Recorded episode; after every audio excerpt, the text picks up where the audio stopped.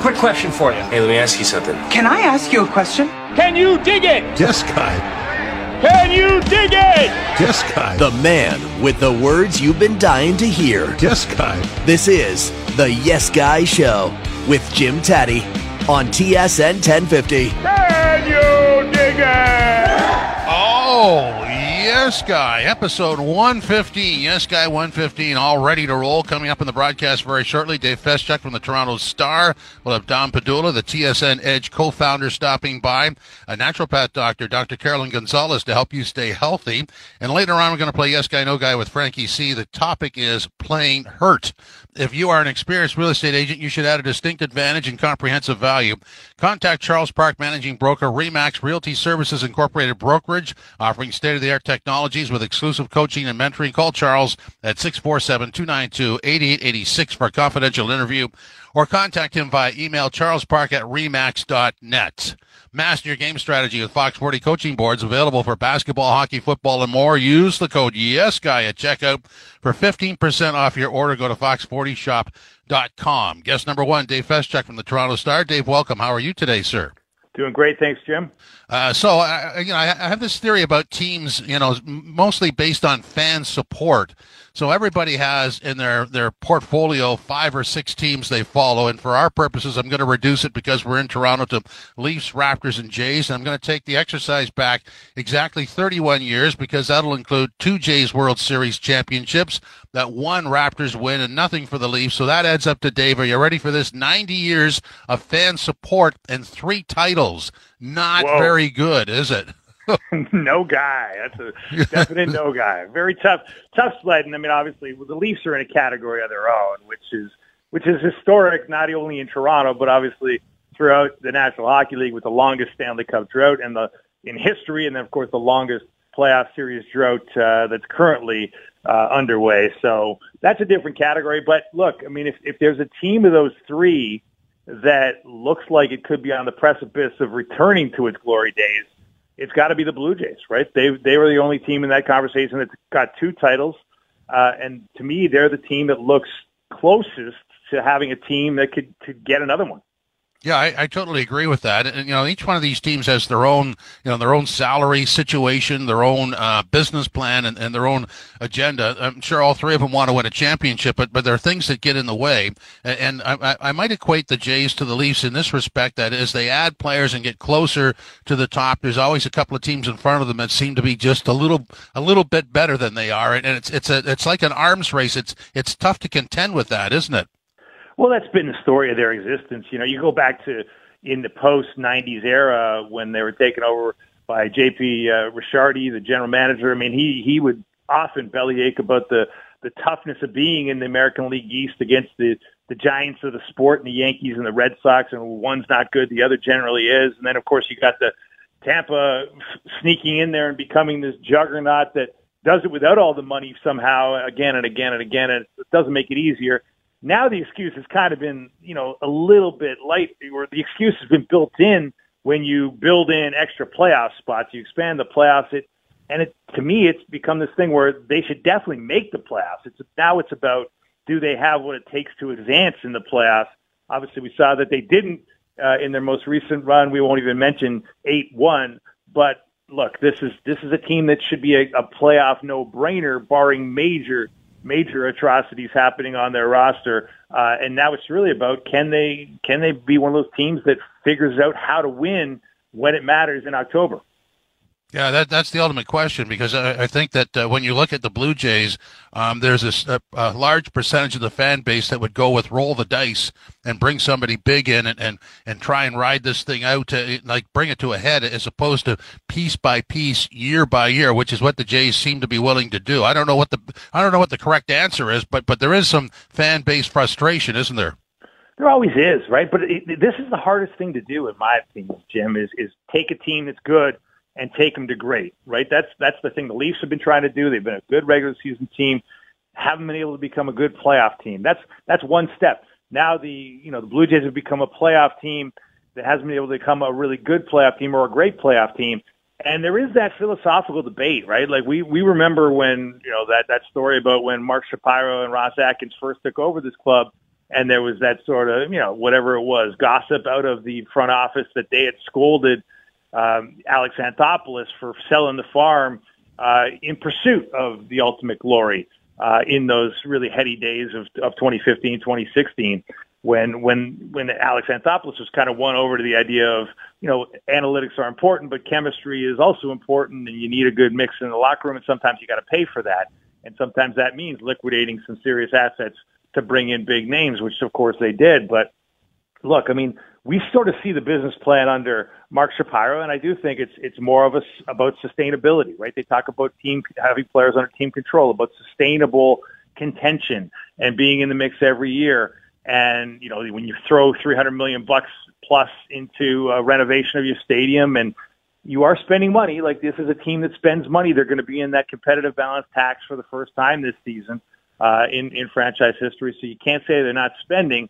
Uh, it really does come down to the philo- philosophy of the, of the upper management and whether or not they want to go what we sometimes kind of term as all in. And they've wanted to veer away from that. Yeah, I agree with that. So I, am going to call it corporate agenda or ownership agenda, which comes from the very top of each organization.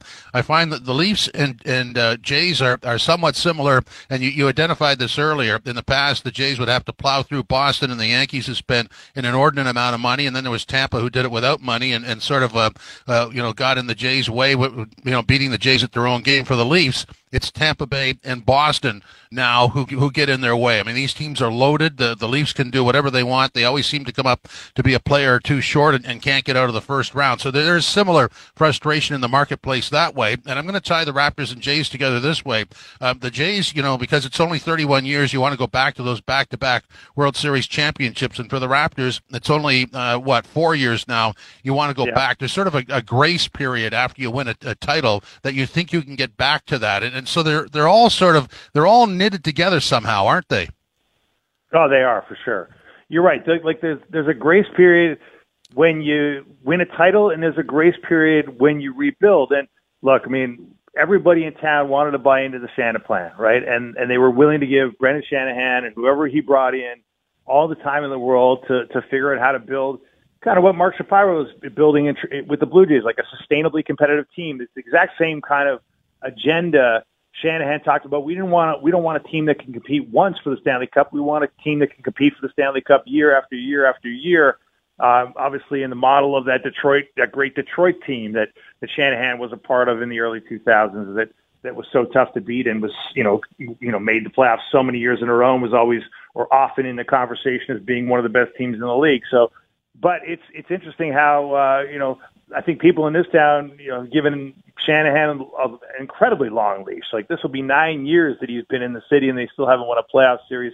It's funny how with Masai Ujiri having won the championship in 2019, you do get a sense that the the championship honeymoon is coming to an end, if not over. Right? Like people are, are getting antsy here, and this I think part of it was about managing expectations. Like the, the, the Raptors did not manage expectations well, or they overestimated the ability of their team because they certainly, with all the, I remember being there on the opening day of training camp and all the optimism about being better than last year when they won 48 games and gave the Philadelphia 76ers a little bit of a scare in that first round. Uh, it just is not coming to fruition. It's just not working out for the Raptors. They're not going to be better than that 48 win team. They're going to be, you know, hard up to make the play in.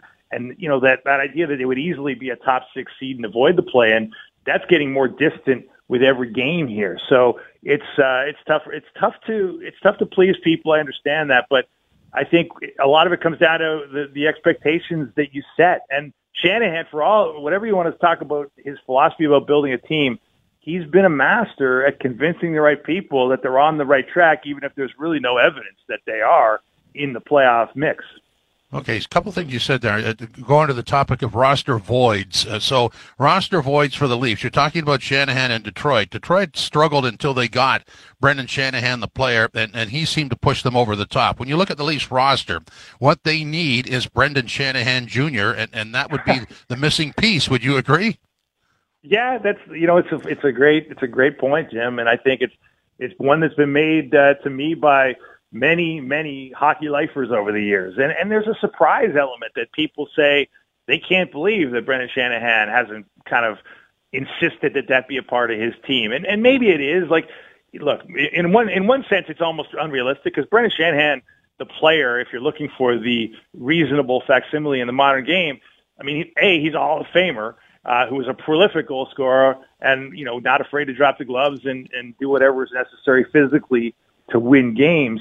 Um, you know, I think Shanahan would make the point that the game has changed, that there just aren't players like that, or certainly not many of them around in in the uh, in the National Hockey League at this point because a fighting's been all but eradicated from the game, and and the other point being that players today just don't grow up the same way. The, the, the physicality just isn't a part of the game, especially at the minor hockey level and even in the junior level, which is, is not particularly physical. So, um, he, you know, Shanahan, I think, would argue, not to put words in his mouth, that that, that player doesn't exist. But but I think we all agree that there there still are elements of intimidation and unpredictability and just general toughness that do exist and are important in the playoffs. We've seen it with the Tampa team that's been to three straight Stanley Cup finals. They're not doing it on skill alone. They're not doing it on finesse alone. A lot of it is, you know, tough trench work, so to speak, where you, you score difficult goals and you, and you fight difficult battles. And, and I think the Leafs have lacked that. Now they've tried to bring it in with with Ryan O'Reilly and and you know Noel Acciari and and guys of that ilk who've been in the playoff battles and, and have that experience. And we'll see if if the nibbling around the edges, which they've been doing for a long time, uh, is enough to supplement a core that, frankly, has proven again and again that it's just it's just not you know not able to do what needs to be done when you know the, the, the chips are down and the game is on the line at the most important moment. Okay, Dave, let's move that roster void to the Raptors. And clearly, when you see the addition of Poeltl, you realize that they played two thirds of the season without any kind of big presence and how that wore everybody down. And I guess the ultimate question comes out of that is why would you go through, why would you start a season with that kind of a void on your roster, knowing that it's going to just, uh, the battle of attrition on, on your, the, your starting five would be just awesome? Yeah, it's a great question, right? There was this, this it was, you could argue, you can argue it's, it's a major blind spot from the front office that they that they allowed it to happen, that they convinced themselves that they could have that roster void and be successful. And I guess, look, it's it's wonderful to think that you can reinvent the wheel, right? That you that you're smart enough to say this is the way basketball is going, and we are going to be the leaders in you know rewriting the way you build a contending team in this league. That you don't need the traditional positions. That you can have so-called traditional basketball eh, or, or positionless basketball, and that that's a great thing to think. And I, I do think ultimately we might get there, but but we're not there right now. You still need call the positions what you want. You call them one through five. You call it point guard through center. You still need players to do tasks on the floor. Like you need rim protection. So whether it's going to be one of your six foot nine guys in Project Six Foot Nine uh, or not, you need somebody to protect the rim so that you don't get straight line drive after straight line drive to the basket uh, in the way that happens way too often uh, for the for the Toronto Raptors, especially in the in the pre Jakob Poeltl uh, era. And you, you need rebounding, you need physicality, you know, you need a way to stop the, the opposition from you know absolutely tearing you apart, uh, you know, in the paint and on the perimeter. And and they just you know they just haven't had that. Like they've been one of the worst defensive teams in the league as measured by opposing field goal percentage all year. They've just made it too easy for their opponents uh, on on a number of levels, and uh, and that's and that's obviously hurt them. And I think you know the acquisition of Poeltl was was at least it was an acknowledgement by the front office. Although I would say it was an ill-timed one because I don't understand why you would add at a deadline when you'd be much better to subtract or or uh, move on and acknowledge that this season is a lost one and, and, and improve your lottery odds in a draft that has so many tantalizing talents, including the top two who, who are, have a chance to be franchise altering players. Um, but that aside, at least at least the Poeltl acquisition was an acknowledgement that yeah, maybe we're maybe we're not as smart as we think we are, and that we we can use a, a traditional center who performs those tasks that we just don't have anybody else to perform. Dave, we'll leave it at the Jays. Give us our best chance. Thanks very much. Thanks, Jim. Have a great day. You too. Thank you. A distinct advantage and comprehensive value are important ads for any experienced real estate agent. That's what Charles Park Managing Broker Remax Realty Services Incorporated Brokerage has waiting for you. Offering state of the art technologies with exclusive mentoring and coaching. Call Charles at 647 292 8886 for a confidential interview or contact him via email charlespark at remax.net. Check out the Fox 40 Titan and a sleek titanium body. The Titan emulates the authentic sound of the Fox 40 Classic. Available now in titanium gold or matte black. Go to fox40shop.com. This is Yes Guy, the radio show on TSN 1050. Welcome back to Yes Guy, the radio show. This segment is sponsored by Braley Financial Advisors Incorporated. Financial advisor Herb Braley, ready to help you with your financial needs. If you want a comfortable and real conversation about your options, contact Herb at 1 877 734 3055 or visit his website, BraleyAdvisors.com. With 32 years of experience, Herb will help you do what you want to do with your money, get it back to you when you need it the most. Financial clarity and comfort with Braley Financial Advisors Incorporated. Be prepared on the ice with the Fox 40 hockey products like the Fox 40 Call, Fox 40 Superforce CMG. Use the code YESGUY at checkout for 15% off your order. Go to fox40shop.com. And now from TSN Edge headquarters, the co-founder, lead producer, Dom Padula is here. Dom, welcome. How are you today, sir? I'm doing great. Good to be on the show. Our, our, pleasure to have you. So you are a co-founder. So tell us how TSN Edge came to be.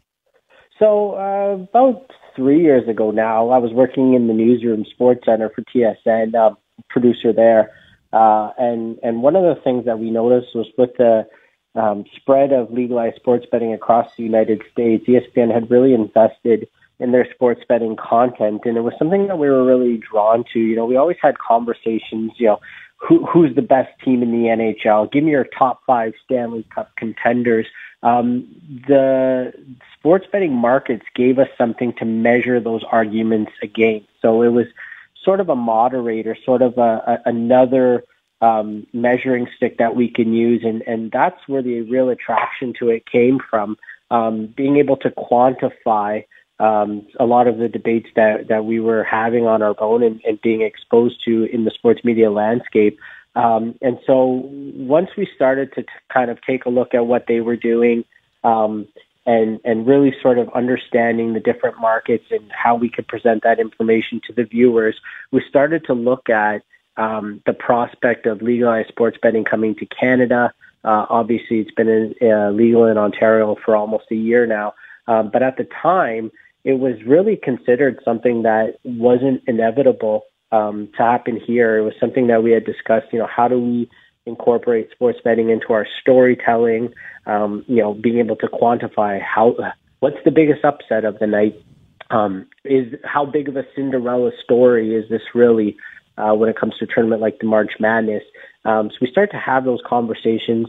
Um, I was uh, at the time working a lot with Davis Sanchez, our NFL analyst, and he was uh, very much interested in that type of storytelling when it came to the NFL and the CFL. And um, you know, we we got together uh, a small group of us. It was myself, Davis, and Brett Bailey, our senior producer. Um, and we talked about just, you know, how do we take uh, the sports betting storytelling to another level with TSN, even in advance of legalized sports betting in Ontario. And so we came up with the concept of TSN Edge and uh, how it would complement our storytelling in Sports Center uh, initially, and then we started to grow. Um, we were able to, uh, you know, do a little bit more in terms of our storytelling and live broadcasts and and on uh, TSN.ca and and then you know before long, uh, really it was only about uh, about a year and a half that we were around. We realized that legalized sports betting was coming to Ontario, um, and so then what started as a small sort of project became a much bigger deal. Um, and then it wasn't before long that we uh, we uh, had legalized sports betting in Ontario. Uh, we ended up with a uh, partnership with FanDuel for TSN, um, and here we are now, about uh, three years after we started, with a uh, a, a much bigger platform than uh, I think a lot of people ever thought we would have when we first got started. Yeah, I agree with that. Uh, you know, it's interesting. I was listening to you speak there, Dom, it's it's like um, you know, some of this stuff was was already there. Like the, the, there's the fantasy world, uh, and, and, so you know, the, the process of, of fantasy and, and, betting is, is somewhat similar, I would suspect. And and you know, the the general conversations that people have after games, um, when you apply wagering to it, there's there's almost like a set of facts or, or a trail goes with the conversation that maybe people didn't access before. Would you agree with that? Absolutely, I, I couldn't agree with that more. And you also get the, uh, you know, the the other aspect of it is just watching how the odds react in the marketplace. So I'll give you an example. Like, I mean, if, if you're talking about fantasy, do I start this guy, player A, or player B? um, and and you look at okay, what what is his odds to score tonight? Okay, well this guy's more likely to score tonight than the other guy based on these odds. And oh, okay, so what about the number of bets that have been placed on both people? Okay, well, what if I told you that there's been six times more bets on player A to score versus player B to score? Okay, so now I know that player A is already considered more likely to score by the odds makers that set the lines for this, and they're paying closer attention than anyone else because they have an actual marketplace for that. Not only that, but since they established this market, player A has received six times more bets to score than player B. So when I'm setting my fantasy lineup, if I want to take their input, I'm going to go with player A. And so um, that's like the smallest possible scale. But I, I that was one of the reasons why I was so drawn to it in the first place. Was I was always a big fantasy guy, and I really liked playing DFS at the time, um, daily fantasy sports, and I understood the correlation between um, the information that the bettors were using to place their bets and the information that I would rely on to set my fantasy lineup. And and really, they go one two, and I still use a lot of fantasy websites when it comes to evaluating a lot of um, the bets that I want to place and vice versa. So there's definitely a very strong correlation there. It's interesting to watch uh, the change, and, and so the, the betting when the, when the door opens, it's like a wave hits the broadcast industry and it's all over the place and, and that's that's part of a process. Uh, what i am absolutely uh, enthralled with or, or, really attracted to is, is the live odds during the course of a game just because that, that's an engaging part of the game whether whether you're wagering or not. I mean it's it's it's a relevant fact to, to what you're watching. I, I find that very intriguing. How about yourself uh, absolutely, and and look, the the way we consume, uh, you know, as a general public has changed over the years. We don't just buy things anymore; we buy experiences, and that's something that is really driving the sports betting landscape. Is the experience of you can place your bet before the game and then sit and watch it play out, or as you're watching the game, if you have any opinion or insight or, or you feel like you have a lean either way, you can look at a live market and you could place a bet during the actual game and then watch it as it plays out to add to the experience of the game. And I think when you look at it's not just your favorite sport. I mean, maybe there's you know a basketball game on and you're a big hockey fan and you're not necessarily drawn to actually watching the basketball game, but hey, know, I'm going to sit down and watch the game and and I'm going to uh, place a bet before before the tip off, and then as I watch it play out, I'm going to go through the experience of what it's like to live bet a game. And and for somebody that might not necessarily be the biggest basketball fan, I find that a lot of people when they go through that experience. Um, and and they enjoy it and it's a pleasant one. They they come back and say, "Hey, I've been watching more basketball than I've ever watched before."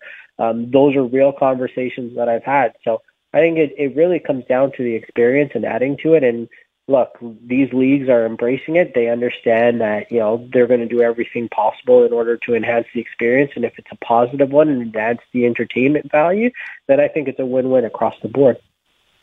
Uh, yeah, I don't know. There's an answer to this question, but but with uh, the leagues involved, um, with scrutiny on officiating, uh, with injuries, with sitting out people for possible trades, I wonder how all that works. You know, when you're funneling into betting, it, because some of it would seem to be a, a contradiction. Well, absolutely, and and well, what what you're doing is, I mean, nobody has a bigger pulse on these uh, transactions, whether it's injury updates or players resting. I know that's a big thing in the NBA. Nobody has uh, a bigger pulse on a finger on the pulse than these sports books. And so, you know, we'll see uh, the news come down and right away, instantaneously almost, we'll see movement. We'll even sometimes see movement in the sports betting markets before the news becomes official. If there's a, a tip or a lean or an expectation that a player might sit on the second half of a back-to-back, that's already based into some of the odds for these games. So in terms of the actual process, sometimes we find out uh, through the movement of those lines from sportsbooks before the actual injury news is actually announced, and that's a fascinating aspect of it. Uh, in terms of you know a year into this, what kind of tweaking have you had to do, or have you had to do any? Uh, not much. Uh, not much tweaking, actually. I mean, we were pretty prepared for what was coming uh, our expectation was that uh, when when legalized sports betting came to Ontario, we would want to operate a certain way. So, from the very beginning, when we were establishing uh, our department here at TSN. We we knew what we wanted to do, and it's been pretty seamless so far. Obviously, we have a, a very good relationship with our partner FanDuel, and um, you know we we've learned the ins and outs of their industry, and they've really helped us along with you know what their goals are here and and uh, creating different markets in order to uh, add to the entertainment value and excitement and and we worked hand in hand to build a lot of quality content in this first year since they launched back in April. So um, we haven't had to do much tinkering, but uh, the, the evolution of this industry is uh, is not on pause. So I expect that there's going to be a lot of new things in the next uh, couple of years as as we really try to make this uh, a complete experience for sports bettors. Dom, tell us about morning coffee, your daily column. Yeah, every day, tsn.ca slash edge, you could read the morning coffee, uh, a lot of the biggest sports betting stories of the day. Uh, I like to sort of recap some of the biggest ones from the night before and then uh, look ahead to some of the biggest stories coming that day. Obviously, uh, you know, last night we had a, a FanDuel best bet, which is JT Miller over two and a half uh, shots on goal, that cash. So, you know, you kind of like when, when you watch the game and, and you got that bet and he goes uh scores two goals including the overtime winner it makes it a lot more fun. So you come back the next morning you sort of recap the day before and then look ahead to tonight. And there's a FanDuel best bet uh for for each night's games. Um and then it's just something to sort of set the day. Like if if you're new to sports betting or you're an experienced bettor it's sort of a reset each morning. Like here's where we left off last night. Here's where we are this morning um, and then, you know, there we go for, for the rest of the day. So it's become a staple Monday to Friday at tsn.ca slash edge. And um, I have a lot of fun writing it. So I hope that uh, it'll continue for a very long time. Dom, thanks very much for your time. Really appreciate it. Appreciate you. Thank you very much. This segment is sponsored by Braley Financial Advisors Incorporated. Financial advisor Herb Braley, ready to help you with your financial needs. If you want a comfortable and real conversation about your options, contact Herb at 1-877-734-3055 or visit his website, BraleyAdvisors.com. With 32 years of experience, Herb will help you do what you want to do with your money, get it back to you when you need it the most. Financial clarity and comfort with Braley Financial Advisors Incorporated. Well, let's talk about advanced planning, your life, your say, your tribute, and your way. Turner and Porter Funeral Directors. Let's start a conversation. Visit turnerporter.ca. This is Yes Guy, the radio show on TSN 1050. Welcome back to Yes Guy, the radio show. Homeowners are first-time buyers. If you're considering purchasing, refinancing, if your mortgage is coming up for renewal, talk to Dean Romani, TMG SafeBridge Mortgage Solutions. Dean will provide you with custom-tailored mortgage solutions for all your needs. You can contact Dean on Twitter at MTGDean. Go to deanromani.com or give him a call at 416 885 1761. Master your game strategy with Fox 40 coaching boards available for basketball, hockey, football, and more. Use the code YesGuy at checkout for 15% off your order. Go to fox40shop.com. Now we're going to get healthy. We're going to bring in Dr. Carolyn Gonzalez, a naturopath doctor, and I have to be transparent here, my naturopath doctor. Dr. Carolyn, how are you today? I'm doing well, Jim. Thanks so much for having me. I'm excited to join you today. It, our pleasure. Uh, so we want to get healthy here, and one of the very first things you and I talked about was the stress of living. I mean, we are literally too busy, aren't we? Yes, I would definitely say, I mean, even before the pandemic, but especially after the pandemic, stress is definitely a huge reason that people are coming in to see me with various different symptoms uh, relating to their health. And so whether it's headaches or digestive issues or trouble sleeping, we can often trace a lot of those symptoms back to the stress system and how it's functioning. And essentially, we're overly stressed and not recovering enough. Yeah, and probably just not thinking about the little things that we can do to to help that. Just because you get caught up in, in uh, you want to call it the rat race or the treadmill, but but it does sort of perpetuate more trouble. So well, let's get into one of the the big topics that you'll see a lot of advertisement and a lot of talk on various commercials and, and in print and in social media. It's called gut health, uh, which is kind of important. Uh, mm. Take us through what what that might be. Yeah, so the digestive system, you know, when we're looking at from a naturopathic perspective, what uh, the health sphere might look like and why someone might be having symptoms, we always want to try and, and locate the root cause, like what's really underneath those symptoms. And often the gut is part of that root cause. So we really want to make sure that the gut is functioning optimally this is, of course, we're digesting our food and absorbing our nutrients. And so we want to make sure that that gut health is in a really good, optimal state. Now, so many people suffer with symptoms relating to digestion and they've had them for so long that sometimes they actually become quite used to feeling unwell when they eat. And so patients might come in with, let's say, bloating and we talk about it and they just kind of say it's like yeah it's like an everyday thing. It's i've become used to it. I just take tums or i take pepto-bismol and i move on with my day. And i describe to them that that's actually not a normal symptom. It's common but it's not normal. And there's things that we can do to again locate the cause of that bloating. Why is it there? And then also treat it. Figure out well, how we can get rid of that yeah, you know, I'm glad you went down that road because it, it's almost like I, I think everybody has um, family sort of traits or, or, or, lifestyle traits that are forced on you by, by what you're doing, and, and you sort of dismiss them. You should always listen to your body. So it, just because somebody else in your family might might have uh, you know a, a, a gut problem and, and you sort of write that off as a family thing, it's not the thing to do, is it? Absolutely, Jim. You know, it's funny that um, you mentioned that. Just yesterday, I was speaking with a patient about this. She has in her family a long line of diabetes, and she's in her mid 40s, and she's kind of just accepted that eventually she's going to be diabetic. And I explained to her that, you know, diabetes, amongst many other chronic conditions, are mostly lifestyle related. And so even if there is a genetic component, it's not the biggest component. It's often the lifestyle, uh, the actual lifestyle that we live that makes the biggest difference. So when it comes to gut health, I think it's similar. If someone has uh, some sort of illness or some sort of chronic illness to do with the gut, we really want to examine how much of the lifestyle factor can we look at here. What can we look at in terms of diet? Uh, how can we look at uh, the way that you're eating? And I say the way you're eating because many of us eat in a stressed way, meaning we're rushed or we're working while we're eating, we're multitasking, we're trying to do several things, or we're skipping meals. And so this is going to affect how our digestion functions day to day. Uh, one of the key topics that you see a lot of coverage on social media, especially, but also in television ads and radio ads, is is the biotics. Um, anti, I think we understand what that's for, but pre and mm-hmm. pro. Can you take us through what they what, what the relevance of, of, of pre and pro are? Sure, yeah. So probiotics are basically uh, bugs that live in our gut. We actually have more bugs in our gut than we do cells in our entire body.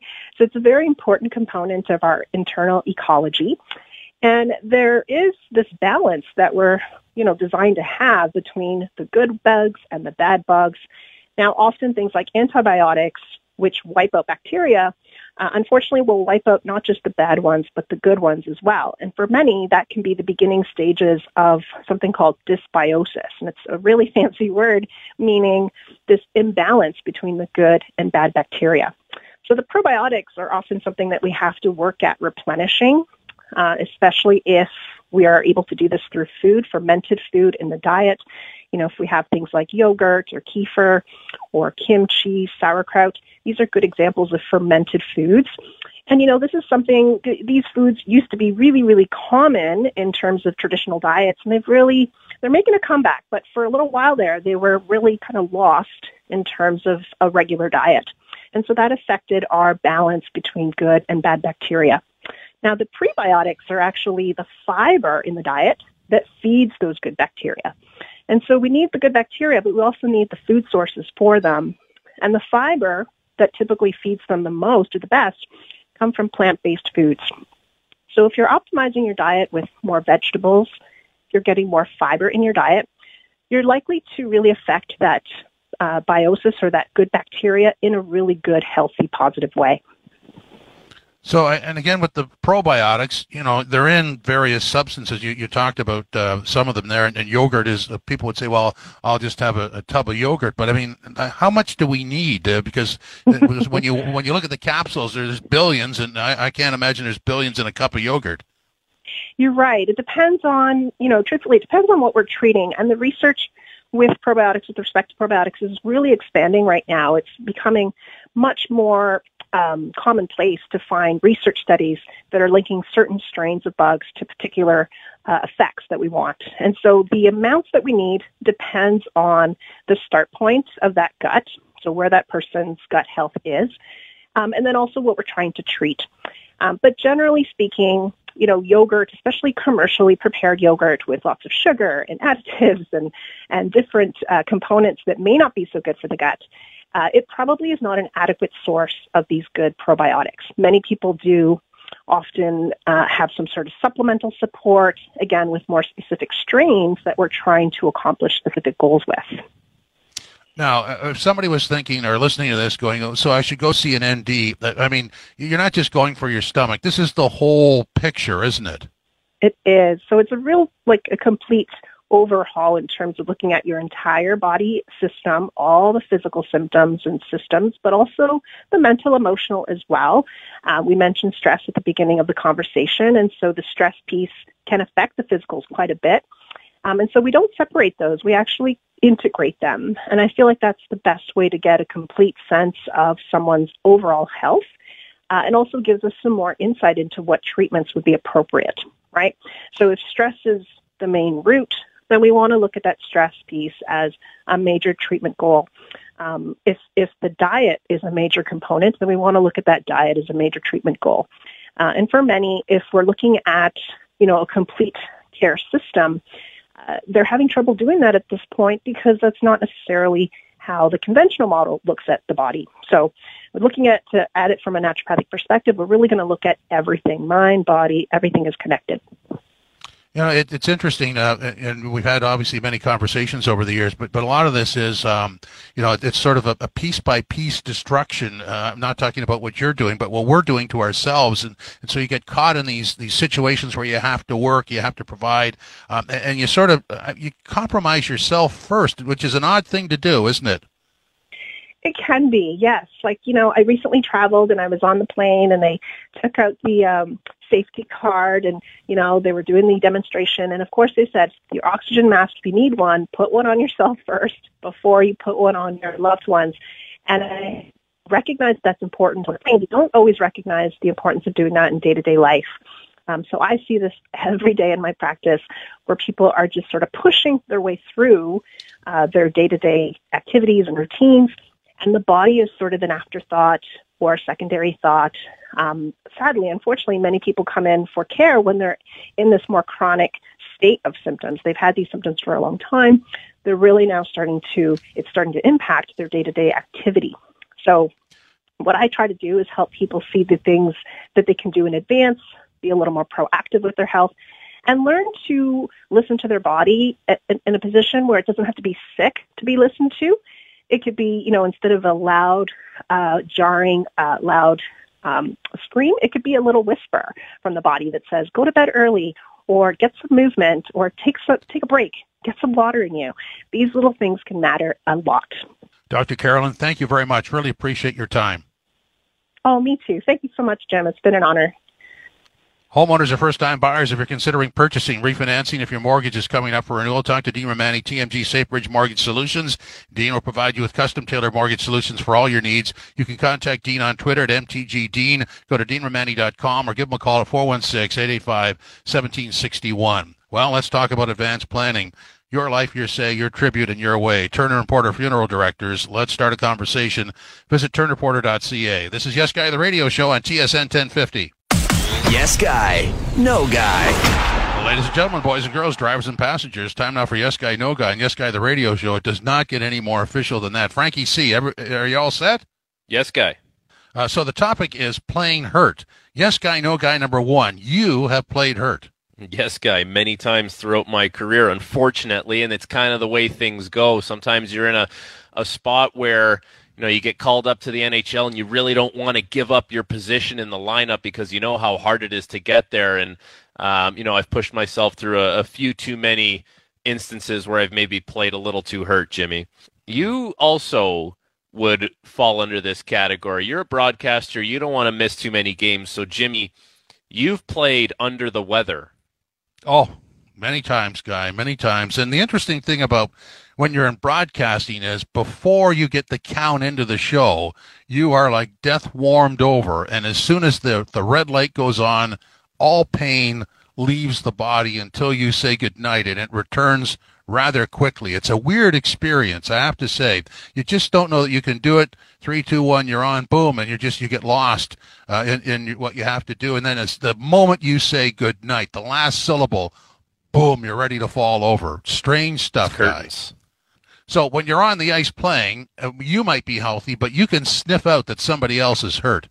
Well, yes, guy, because you can kind of see someone's not moving around the way they normally would. The other thing you can sniff out, Jimmy, is if someone had a big night the night before, because that odor seems to permeate all over the ice. And there was a few times throughout my career where you can kind of sniff out if someone had a big night the night before. Well, so there had to be some some verbiage tossed that player's away, was there? there, there definitely was. Yes, guy. Jimmy, Guy, everything all right? Yes, guy. Yes, guy. No, guy. You've coughed up a lung on the air. Uh, no, guy. No, I somehow i am flawless that way. Uh, you know, I, have as I said before, I've worked pretty ill at times, but but no, I've, if it's like a, a, a, wall comes around you when when you're on the air. You there's just this that you get steeled up. I guess is the it's kind of a weird thing to say, but you have this wall that that happens that you just don't let your you don't let anything fall apart. So so no, I've never had that problem. No, guy. uh, yes, guy, no guy. Uh, you uh, seek and destroy those that may be playing hurt. Um, well, you know what? That's it's so weird. It's such a terrible thing to say. Uh, but there's a reason why trainers, coaches tell you to hide if you've taped a wrist or if you're injured because yes, guy, that is something that teams will target. We saw it in the playoffs last year. How many times did yeah. guys try and take a hack at Leon Draisaitl's ankles? It's just one of those things that's kind of deeply ingrained in in our sporting um, culture, if you want to call it that. At the end of the day, Jimmy, if you put yourself on the ice or on the field, you're open to whatever that entails. And if guys know that you're a little banged up, you can be assured that you, they will be targeting whatever area might be hurt on you. So, yes, guy. Uh, Jimmy, I know you've showed up to work under the weather. You haven't coughed up a lung on the air, but you've showed up to work with a limp and still gone on to do the job. Uh, no, guy. Never had a limp. My problems were elsewhere. no, no, you guy. never got hurt in men's league. You never got hurt in men's league, and then had no, to show no. up to work limping around the Scotia no, Bank no, Arena. No, no, no physical ailments. Mine was all internal. So, no, pristine that way, guy. Not not a broken limb, yeah. nothing. Lucky you. Um, yeah. Yes, guy. No, guy. Hockey players play hurt better than any other athlete. Uh, I'm going to say yes, guy, because you can get away with a little more playing hockey. You don't have to run, so you don't have the pounding on your knees. And skating is a little bit of a different mechanism. You can get by by gliding way more than other athletes can. I mean, if you're a basketball player, a soccer player, you got to cover a lot of the court or a lot of the field with with your feet. In hockey, you can get by here, kind of um, gliding around and and picking up and keeping your speed. And even with the puck, like I've played games with hurt fingers and, and hurt wrists and you know you can still provide something to your team even though you may not be able to shoot the puck the way you normally would. So that's a that's an astute point and, and hockey players can get by a little more if they are hurt. Um, jimmy load management is dumb unless you're actually hurt I'm going to say yes, guy, to that. I, I don't, uh, you know, I, I think that uh, if it's like the work that we do here, the more you do, the easier it gets. So I'm going to say that if you're an athlete, you get into a groove. Uh, unless you're really beat up uh, physically or emotionally, you should just keep playing. So I'm going to say yes, guy, to that. I agree. Unless you're actually hurt and you're dealing with real ailments, like Kawhi was when he came over to Toronto, I thought that was executed executed perfectly. But unless you're hurt, man, like get out there, get in a groove because you don't want to be in this mental state where you're kind of in the fight and you're out of the fight. Like you want to keep yourself in it if you can, if you're healthy and able to. Okay, that's the end of it. Let's go out on the count of three. One, two, three. Yes, yes, guy. guy.